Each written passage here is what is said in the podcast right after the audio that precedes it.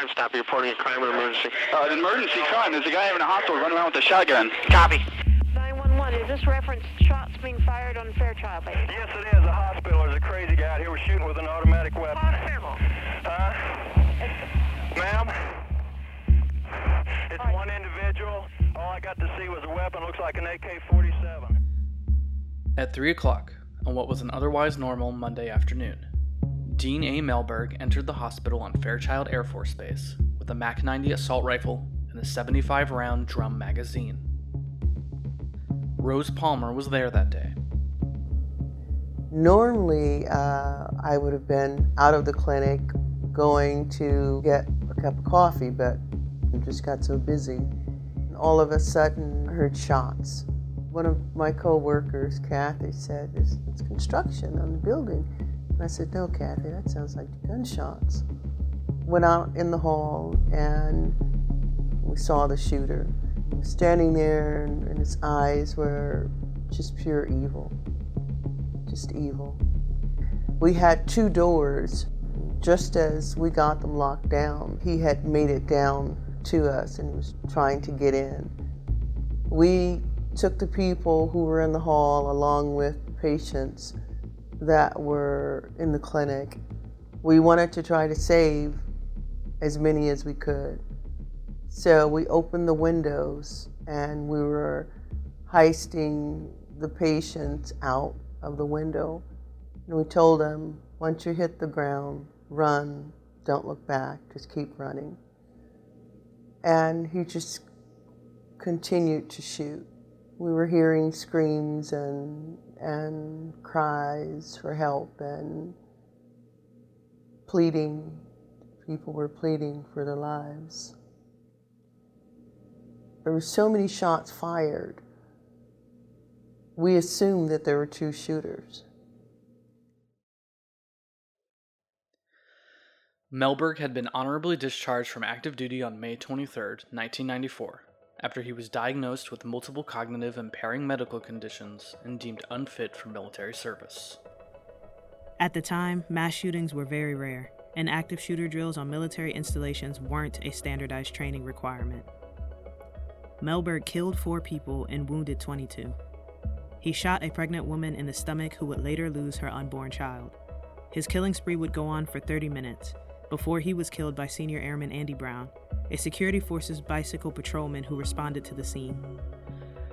This incident would leave the Air Force community reeling and led to enhanced security checkpoint procedures at installations worldwide. Crisis is often a catalyst for change. I'm Staff Sergeant Janiqua Robinson. And I'm Tyler Prince. This is Pushing the Envelope.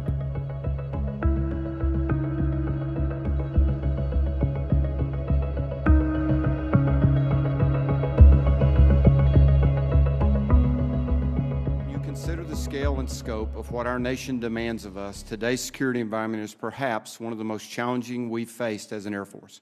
We are in a global competition across the spectrum of potential operations, ranging from countering malign influence in gray zones all the way to deterring nuclear war. We cannot allow the gap between national security demands and the resources provided to meet those demands to grow, all while we continue to operate at a pace that challenges readiness. As captured in the National Defense Strategy, the United States faces an increasingly complex global security environment characterized by long term strategic competition, a rapidly growing China and resurgent Russia aimed to coerce their regional neighbors, undermine longstanding alliances, and displace American influence from critical regions around the globe. Your Air Force must be ready to compete, deter, and win in these complex and evolving security environments. We must defend the homeland and provide a safe, secure, and effective nuclear deterrent, and be able to defeat a powerful conventional enemy and continue to disrupt violent extremists and other tasks. The Air Force must be prepared to do all of these missions each and every day.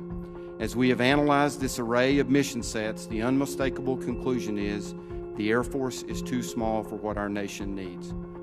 Lieutenant General Arnold Bunch, military deputy for the Office of the Assistant Secretary of the Air Force for Acquisition, Technology, and Logistics, testified before the United States Senate Committee on Armed Services about Air Force modernization, April 9, 2019.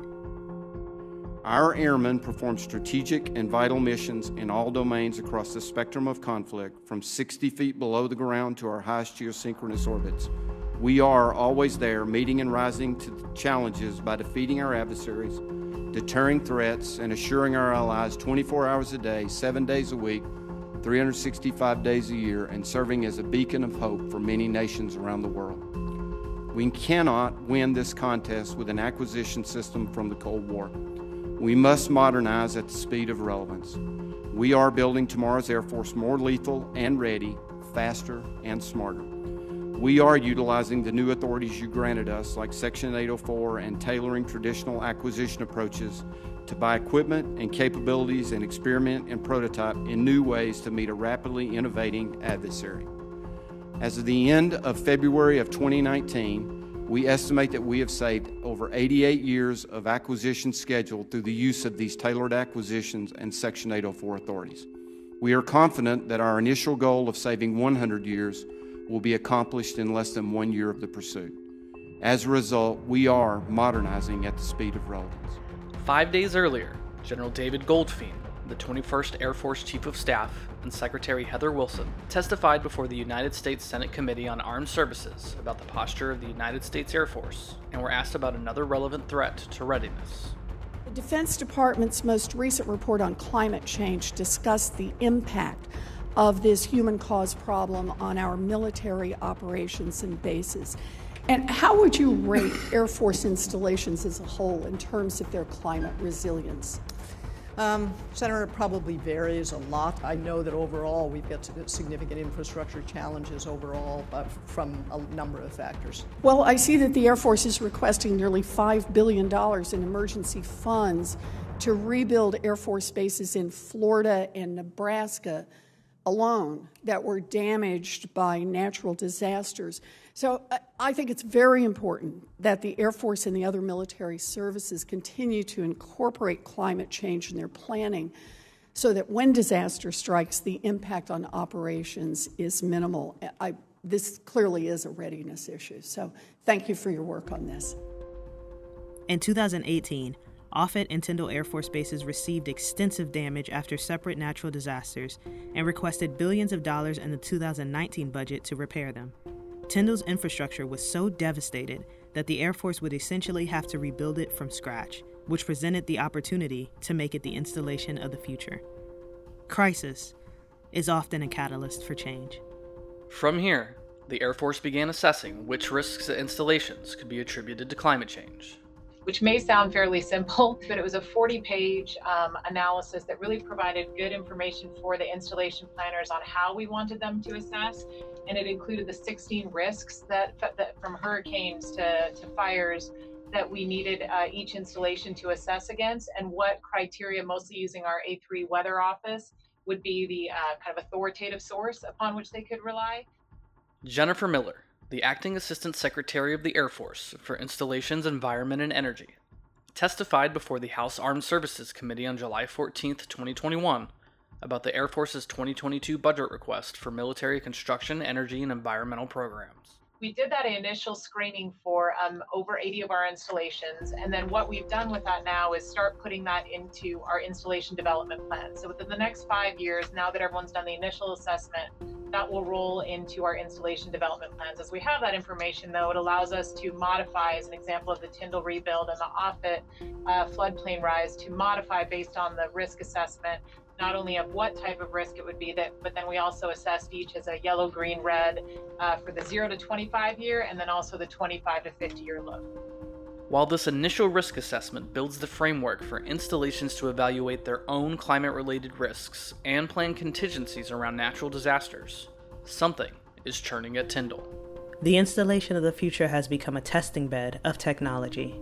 Innovations that will be commonplace in 10 to 15 years are being fielded by the Natural Disaster Recovery Program Management Office today. Those new acquisition authorities that Lieutenant General Bunch mentioned in his testimony have since been used to procure the contracts needed to design smart buildings that can diagnose faulty equipment, withstand 165 mile per hour winds, and purchase an array of sensors that feed raw data into those buildings in real time.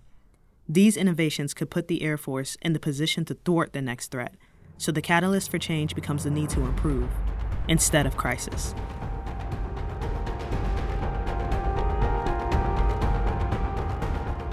So my name is Second Lieutenant Nicholas Kapp, and I am one of the Innovation Element co-leads at the Tyndall Air Force Base AFCEC Natural Disaster Recovery Project Management Office. In the PMO here, we work on the entire natural disaster recovery program, so the rebuilds at Tyndall, at Joint Base Langley Eustis in Virginia, as well at Offutt Air Force Base. And where I particularly work in innovation is implementing that kind of base to the future mentality. So our boss says there's no real uh, playbook for how to do the base of the future. So we're part of that, trying to find out what innovative technologies and different processes we can kind of streamline and implement here at Tyndall so it can be an example for the rest of the Air Force as a whole. One of those innovative technologies is the Installation Resilience Operations Center, or IROC. Your security forces, your logisticians, your engineers, um, and your force support personnel, everybody's got their own common operating picture. So everyone's got their own software that they use for how they do business. And it was becoming very stovepiped. The data that was being aggregated by security forces wasn't being shared with the fire department or civil engineers, and vice versa. And that made it very difficult and was making it a bit cumbersome to get responses and get uh, data to the right people. So what the, uh, what the IROC platform is doing is it's not rewriting what operating pictures are going to happen. It's pulling in those common operating pictures, those ConOps, and putting them in one place in a, what we call a data lake so that you're able to access that at a higher level than just what the security forces see or what the CE troops see. Everybody's able to kind of pick and choose what they want to see as it's pulled into that data lake, which is IROC. So that's kind of how it came about, was trying to break down the stovepipes between uh, different functional career fields to speed up response times and get information to the right people faster. People like Lieutenant Colonel Brandy Smart, the commander of the 325th Civil Engineer Squadron, who is working with the developers to refine how the IROC will complement civil engineers.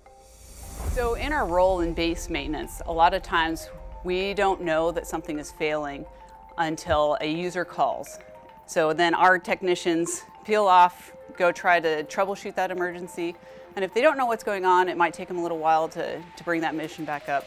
The IROC reports maintenance concerns through a network of sensors throughout the infrastructure of the base. Those sensors that are on all that equipment are feeding into a data center and so there's smart technology that starts notifying you that something's going on. So you don't have somebody calling in saying, my, my HVAC unit sounds wonky. Uh, the sensors on those are going to pick that up, alert someone in that control center who can then reach out to the craftsman to actually go affect it before it actually causes a problem.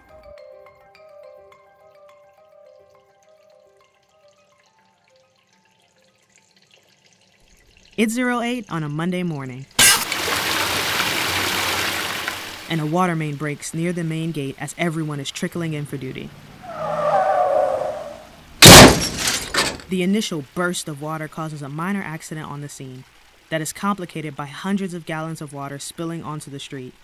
The traffic is making it difficult for first responders to get through. At most installations present day, security forces personnel would secure the scene while firefighters arrive to assess the situation. Only then would the local civil engineering squadron be called in. With the IROC, events like these could be prevented altogether. Sensors throughout the miles of water piping could detect the leak at its infancy, display the location and current damage, which means civil engineers could verify and fix the leak before it becomes a major problem. And these aren't the only sensors being incorporated into the rebuild. In order to get a full understanding of any situation happening on base, multiple agencies need to be actively engaged in ensuring the mission continues.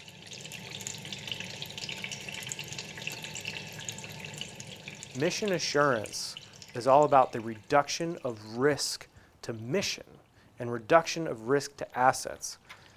Integrated defense is a team sport. It relies on professionals from all different disciplines, ranging from communications, civil engineers, defenders, and operators. So again, when we can identify problems and ingest data that may seem only specific to the comm squadron, but we all know without comm, you're just camping. So if all the communications go down, what's our primary alternative contingency and expedient ways of communicating? We are a cohesive unit and the base is that power projection platform. Major Jordan Chris is the commander of the 325th Security Forces Squadron who will use the data the IROC and its sensors provide to enhance the squadron's situational awareness. So the way we're going to use the gunshot detection, along with our weapons recognition data analytics software, ZeroEyes, we are going to essentially create that layered defense, that defense in depth, where we will take our camera systems that have the ZeroEyes software that will do that weapons recognition data analytics and tell you, hey, there's a potential adversary approaching the building with a firearm. You have occupancy sensors, so now you know as responding defenders, firefighter, and medical, you can front load how much support do I need to bring to this building? What kind of fight am I getting into? And again, remotely leverage those pieces of information to provide the most immediate support to that rescue task force while getting after the adversary as quickly as possible. Because while that situation is happening, we've seen certain active shooter situations, we've seen certain contingencies last hours, all because people can't keep track of where that adversary is going. During the mass shooting at Fairchild Air Force Base, Mellberg began his rampage in a hospital annex building, firing at personnel and patients as he moved through it. He would continue to the main hospital building, seemingly shooting at random. When he was finally stopped by Patrolman Senior Airman Andy Brown, he had moved on from the main building and into the parking lot outside. Throughout the shooting, survivors and first responders received and passed on conflicting information. I heard what I thought was a backfiring car, uh, but then I heard my coworker know, am I calling about the shooting at Fairchild? And I said, yes. And they said, do you know how many shooters there are? So I started to follow him until he changed his direction and went by me and said, there's somebody out there shooting the people. situation under control. ran back to my Then the SWAT team came down and they escorted us out of the basement onto the first floor. And we were in the facility just waiting to get out because they still, at that point, were not sure if it was an additional shooter. So right now, when there's a emergency or something that happens in a facility, oftentimes the way that the security forces or local law enforcement hear about that is they'll get a, a call to, to 911, they'll get a fire alarm pulled, and then oftentimes if they get a call, you know, the person's frazzled, the person doesn't know all the specifics uh, of the, you know, the details of the incident, and so they have to uh, do their best. And so that fog of war causes delay. Uh, we've got these gunshot detection sensors and uh, occupancy analysis sensors. These sensors feed directly into IROC. They feed in real time, they feed in instantaneously. So, if, for example, you have an active shooter that comes into a facility and they fire a weapon, immediately a lot of things happen simultaneously. The first is, is the building is notified. The giant voice comes on, the alarm goes off, and all of the occupants know that something bad is happening. Other things that happen is that signal goes immediately to law enforcement. So it, it goes immediately to the Base Defense Operations Center where the security forces folks are managing, uh, you know, the dashboards, managing the facilities, and they can see exactly where the shot went off, what building it's in, but in addition, they can see exactly where in the building the shot went off. Lowell Ussery is the branch chief for the Natural Disaster Recovery Project Management Office and has been directly involved with brainstorming and procuring innovative assets. As the installation of the future, Tyndall is simply a proving ground for technology that should enhance Air Force installations worldwide. Situational awareness requires an enhanced understanding of the terrain surrounding the base. In order to use the IROC as a unified information platform through which agencies across the installation can maintain situational awareness, you need something mobile. To make it work, the PMO is onboarding novel and existing technologies whose sensors will supply the IROC with even more raw data in real time. Mobile sensor platforms, like unmanned aerial systems, or even quadrupedal unmanned ground vehicles, also known as QUGVs, better known as robot dogs.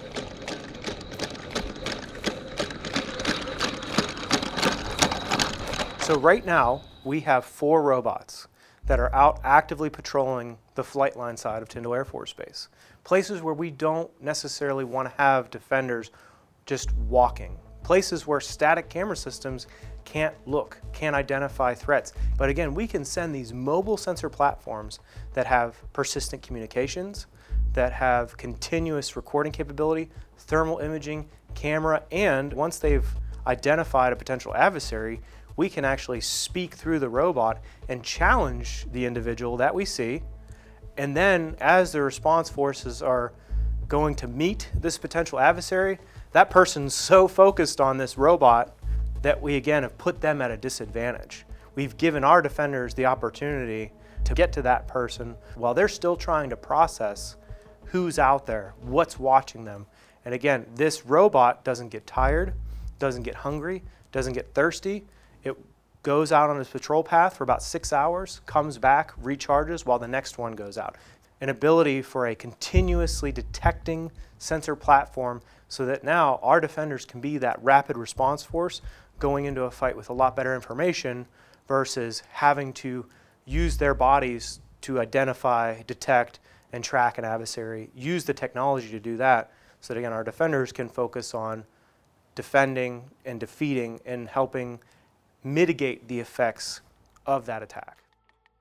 The Air Force is leveraging technology to automate threat detection, so airmen can spend their energy deciding on the right course of action.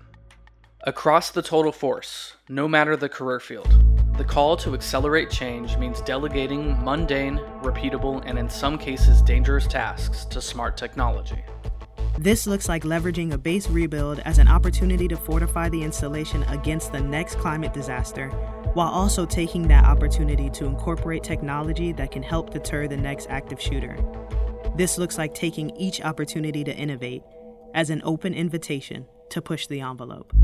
As the Air Force, it's baked into our culture to meld the warfighter with technology. We cannot fight tomorrow's conflict with yesterday's equipment. We cannot leave our power projection platforms vulnerable, especially in the contested environments of the future war. So ideally, with this technology, we can utilize it to achieve our desired effects of integrated defense, automate, streamline, and reduce the cognitive overload that can happen especially during a contingency or wartime situation. When we can use technology that far surpasses the human capacity to identify and analyze tons and tons of data, we dramatically enhance our situational awareness for our defenders while decreasing the situational awareness for our adversaries. And ultimately, that's how we're going to win the fight. Pushing the Envelope is created by Airman Magazine and the Defense Media Activity. This episode was produced by Staff Sergeant Janiqua Robinson and me, Tyler Prince. All editing and sound design were conducted by Staff Sergeant Robinson. Bob Houlihan is our editor in chief. Special thanks to the survivors, historian, and public affairs team at Fairchild Air Force Base and the project management office at Tyndall Air Force Base. You can find all of Airman's audio content wherever you get your podcasts.